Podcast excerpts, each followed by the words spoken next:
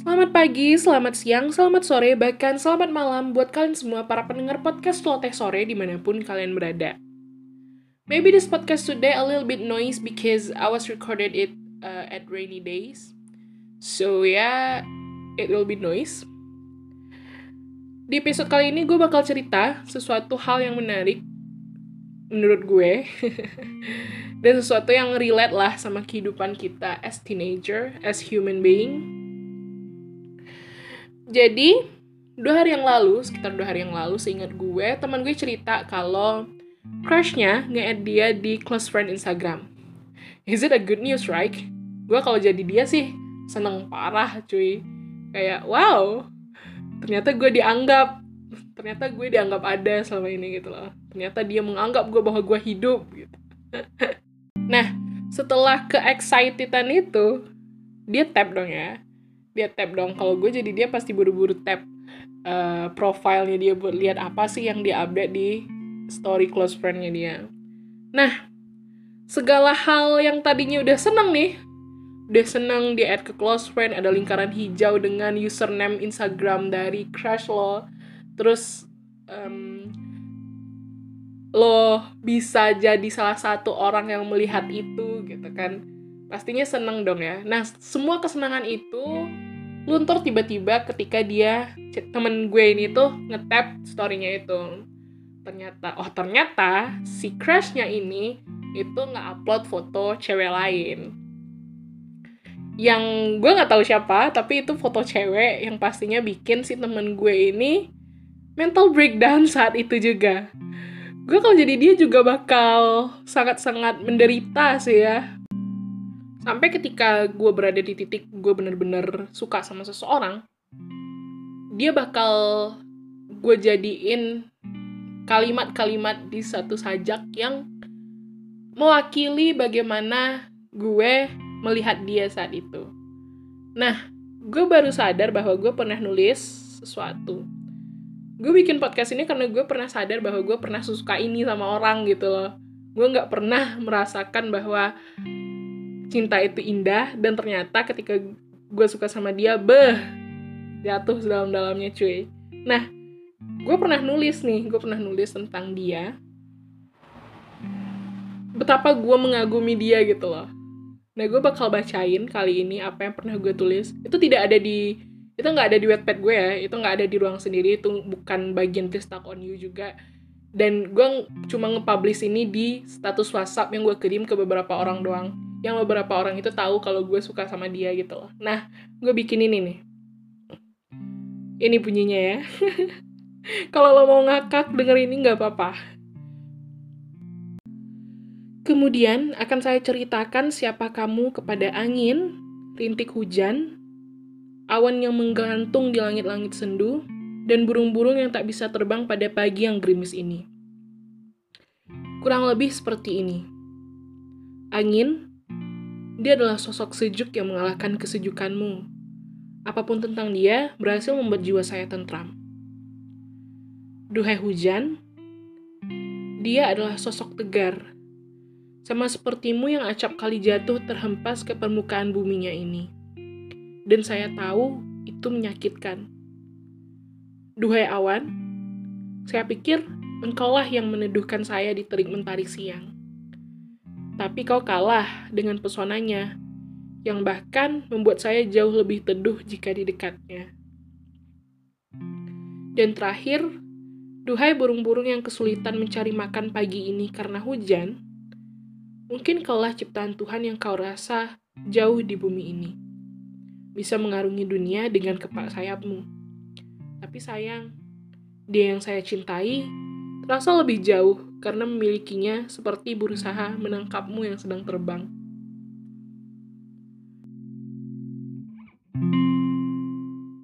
Bayangin, gue pernah suka itu sama orang sampai gue bikin dengan peranalogi-analogian yang gue sebutkan tadi, yang gue bilang bahkan dia lebih teduh daripada awan, bahkan dia lebih sejuk daripada angin, bahkan dia lebih susah digapai daripada burung-burung yang terbang. Dan itu melambang di mata gue ketika gue membaca ini nih, ketika gue udah tidak ada feeling sama sekali lagi, ketika gue baca ini lagi gue ternyata gue kaget gitu loh. Bahkan gue amazed sama diri gue sendiri yang anjir bisa-bisanya gue suka sama orang kayak gini gitu. Nah pada saat itu my innocent mind berpikir bahwa gue gak bakal nyesal kalau suka sama dia. Gue gak bakal pernah menyesal menyukai sosok ini gitu loh.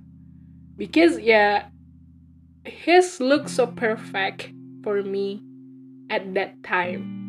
Sampai-sampai gue bilang gue gak bakal pernah nyesel suka sama dia. Bah cuy. Dan gue percaya bahwa beberapa orang pasti merasakan itu gitu loh. Nah rasa sakit yang dijalani sama teman gue tadi ketika gue cerita bahwa dia ngeliat crushnya ngapok foto cewek lain itu bikin gue berpikir bahwa bahkan kalau lo nggak terlalu suka sama seseorang pun dan nggak menaruh perasaan lo sedalam mungkin lo tetap punya resiko untuk disakiti gitu loh. Apa pun yang lo ambil lo pasti dapat uh, keuntungannya dan juga dapat kerugiannya itu loh.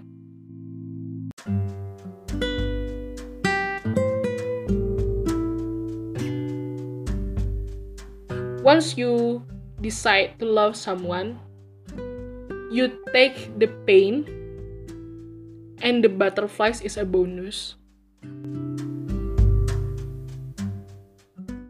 Lebih gede risikonya nggak sih ketika lo suka sama seseorang dan seseorang itu belum tahu suka sama lo apa enggak.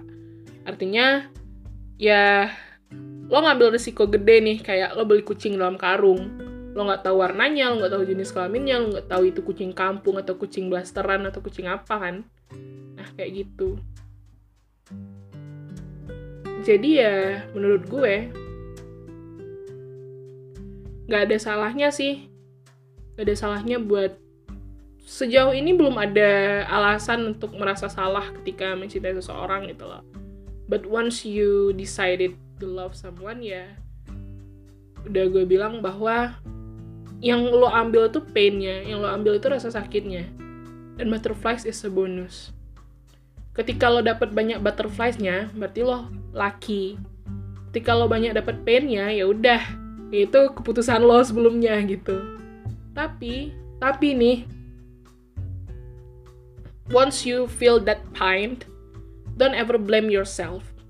Kayak jangan pernah ngerasa bahwa hal-hal yang terjadi, hal-hal rasa sakit yang terjadi sama lo sekarang ini tuh adalah kesalahan lo. Ketika crush lo atau orang yang lo suka, orang yang lo cinta itu bahkan tidak mencintai lo atau tidak melihat lo ada, don't blame yourself at all.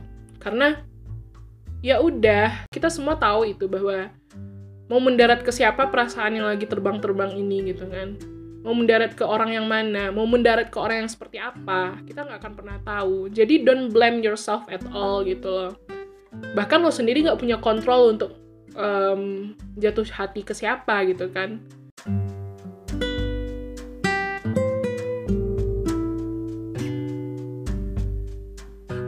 Dia nggak untuk lo dan lo bukan untuk dia. Ya udah sampai di situ masalah perasaan lo, biarin dia hilang sehilang-hilangnya dengan waktu yang berjalan. Karena kalau lo paksain pun, perasaan lo hilang saat itu juga ketika dia ngupload foto cewek lain, atau ketika dia bilang dia gak nyaman sama lo, atau ketika dia bilang dia gak suka sama lo, terus lo mati-matian buat ngilangin perasaan lo, itu be more pain. Itu bakal lebih sakit karena lo butuh effort lebih gitu loh. Udah kena tolak, udah sakit hati, malah berusaha kuat buat move on di saat itu juga gitu kan. Jadi itu nggak worth it buat dicoba gitu. Gue tahu gue tahu itu bakal menyakitkan ketika lo kena tolak ketika lo tersakiti ketika lo tidak terbalaskan cinta lo. Tapi ya ya udah take your time dulu. Perasaan kita tuh bukan mesin yang ada tombol on off-nya perasaan kita itu tuh ya namanya perasaan ya pasti berjalannya sesuai waktu lambat laun gitu loh. Nggak bisa ketika lo kena tolak terus lo tiba-tiba matiin tombol matiin saklar. Lo tukar saklarnya jadi off kan nggak bisa gitu. Jadi ya gue harap gue harap temen gue ini tuh bisa take her time dulu deh. Kayak you udah doing another things that really fun. Karena everything just happens gitu loh. Hari nanti ketika lo udah sibuk sama waktu lo sendiri lo bakal sadar hari-hari itu bakal berjalan seperti biasa gitu. Lo pasti bakal menemukan hari-hari yang lebih baik dari hari ketika lo merasa bahwa lo adalah manusia yang paling tersakiti di dunia. Gue ceritain ini bukan karena gue merasa lebih expert dari siapa pun soal masalah tersakiti ya tapi gue cuma sharing pengalaman sharing cerita bahwa hal-hal bahkan hal-hal ter tersakit yang lo rasain itu bakal berlalu gitu loh. Luka nggak selalu menjadi luka kan?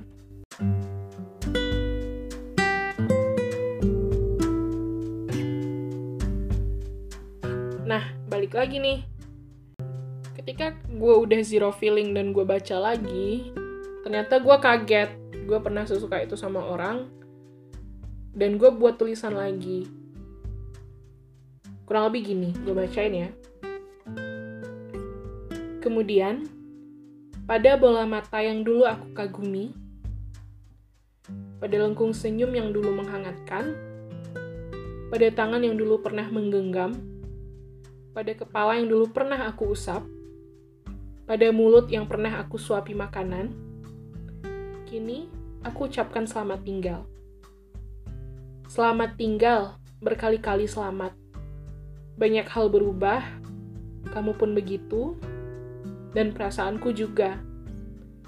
Jika dulu bahkan aku berkata bahwa aku tidak akan pernah menyesal mengagumimu, maka izinkan lagi aku berkata bahwa hari ini mungkin aku merasakan penyesalan itu.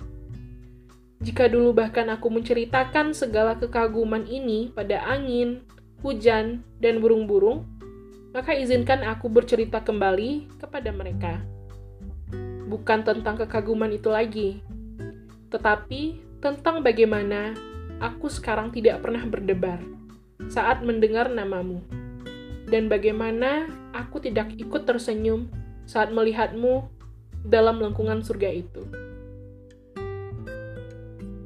Ketika gue nulis yang kedua, gue ngerasain bahwa bagaimana perasaan itu bisa hilang ketika lo sibuk sama diri lo sendiri. Kayak ketika lo merasakan sakit karena adanya perasaan itu dan lo berusaha buat ngehilanginnya itu bakal bikin lo lebih effort dan bakal lebih ngorbanin banyak waktu dan energi lo gitu kan. Tapi ketika lo sibuk sama diri lo sendiri sibuk sama dunia lo sendiri perasaan lo sama orang itu, sama mereka, sama dia, sama crush lo itu yang sempat nyakitin lo, itu bakal hilang dengan sendirinya. Dan bahkan lo kaget gitu loh. Dan bahkan lo nggak percaya bahwa lo pernah melewati hal-hal tersakit seperti itu dalam hidup lo. Dan ini berlaku buat segala aspek dalam kehidupan. Gak cuma cinta-cintaan aja, banyak hal yang menyakitkan kan. Nah, ketika you take your time you make your own world and you enjoy it, you will feel you will feel alive. Dan ketika lo kembali lagi nih dengan keadaan bugar setelah luka-luka lo hilang, lo bakal ngeliat ke sekeliling bahwa hari-hari pun berjalan, orang-orang pun tetap menjalani hari-harinya dengan rasa sakit yang mereka punya, mereka rasa sakit yang kita nggak tahu seperti apa. Mungkin mereka create their own world juga yang kita nggak tahu, Nah, ketika kita sama-sama kembali untuk berbaur dari dunia kita masing-masing, ini kita bakal sadar bahwa, wah, bahkan gue melalui masa-masa sulit itu. Dan lo bakal bilang, wah, ternyata nggak sesulit itu ya, gitu. Untuk semua hal rasa sakit, untuk semua hal yang pernah mengecewakan lo di hari-hari yang lalu, percayalah itu bakal sembuh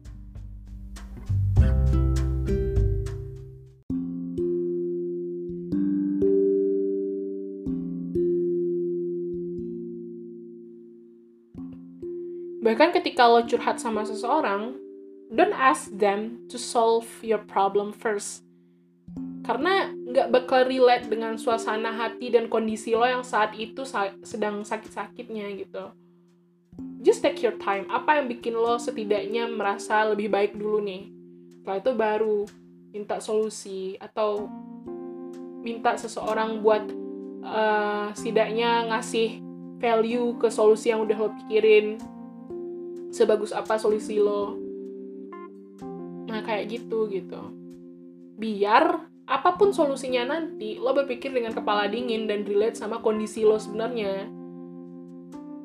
Apa yang lo butuhin, apa yang bikin lo sakit dulu, apa yang bikin lo merasa lo tidak nyaman, itu tuh dibahasnya setelah lo merasa lebih baik. Kayak cerita temen gue tadi deh.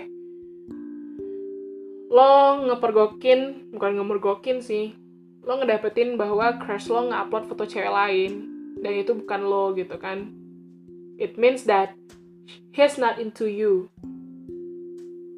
nah ketika itu gue paham banget lo pasti mad at him or her. But firstly ketika lo mad at him apakah itu adalah sisi terbaik dari lo gitu? Apakah itu sisi yang benar-benar dapat menguntungkan buat lo gitu? Misalnya nih lo kecewa kan terus lo mutusin buat lost contact aja lah sama dia. Lo tiba-tiba chat dia terus uh, kita nggak usah temenan lagi ya. Kamu kurang asik misalnya. Lo beralasan dengan berbagai alasan gitu loh. Terus terus tiba-tiba ya lo mutusin lost contact. Dan dia kaget tapi dia tetap um, ngelepasin lo dan menghargai keputusan lo. Lo mungkin kecewa tapi ya udah. Yuk kita kita tenangin diri dulu nih. Kita pelan-pelan dulu nih. Misalnya lo jatuh ketimpa sepeda nih. Yang pertama kali lo lakuin pasti nggak angkat sepedanya dulu kan.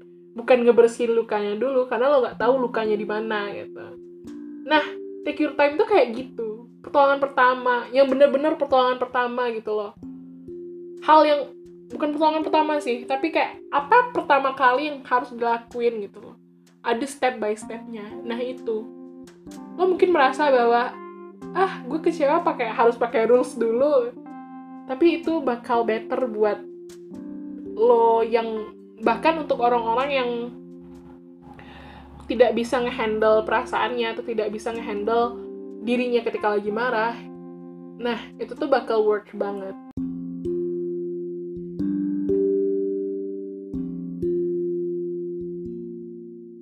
So for you guys all the listeners of Cowok Sore, apa pun itu, perasaan sakit, perasaan tidak dianggap, perasaan tidak punya value, dan rasa sakit-sakit yang lain yang lo rasa bahwa itu adalah hal tersakit yang lo pernah alami, percayalah, itu bakal sembuh dengan sendirinya dengan lo lebih memanjakan diri lo sendiri gitu loh.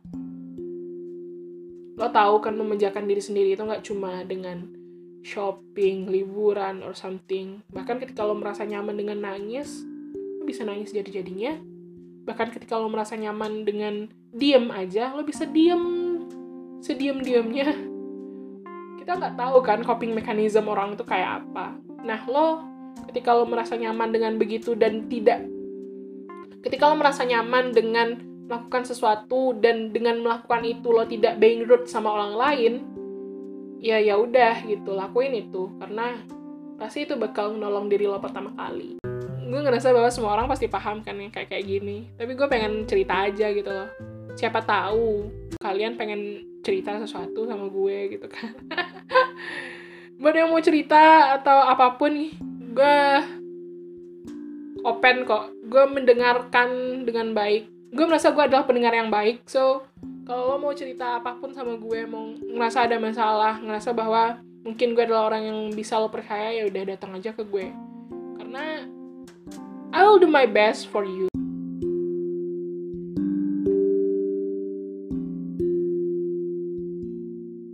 ya lagi once again thank you so much for you all Terima kasih banyak udah mendengarkan gue sejauh ini, udah mendengarkan betapa tidak pentingnya sharing-sharing yang kali ini dan betapa sok taunya gue akan beberapa hal.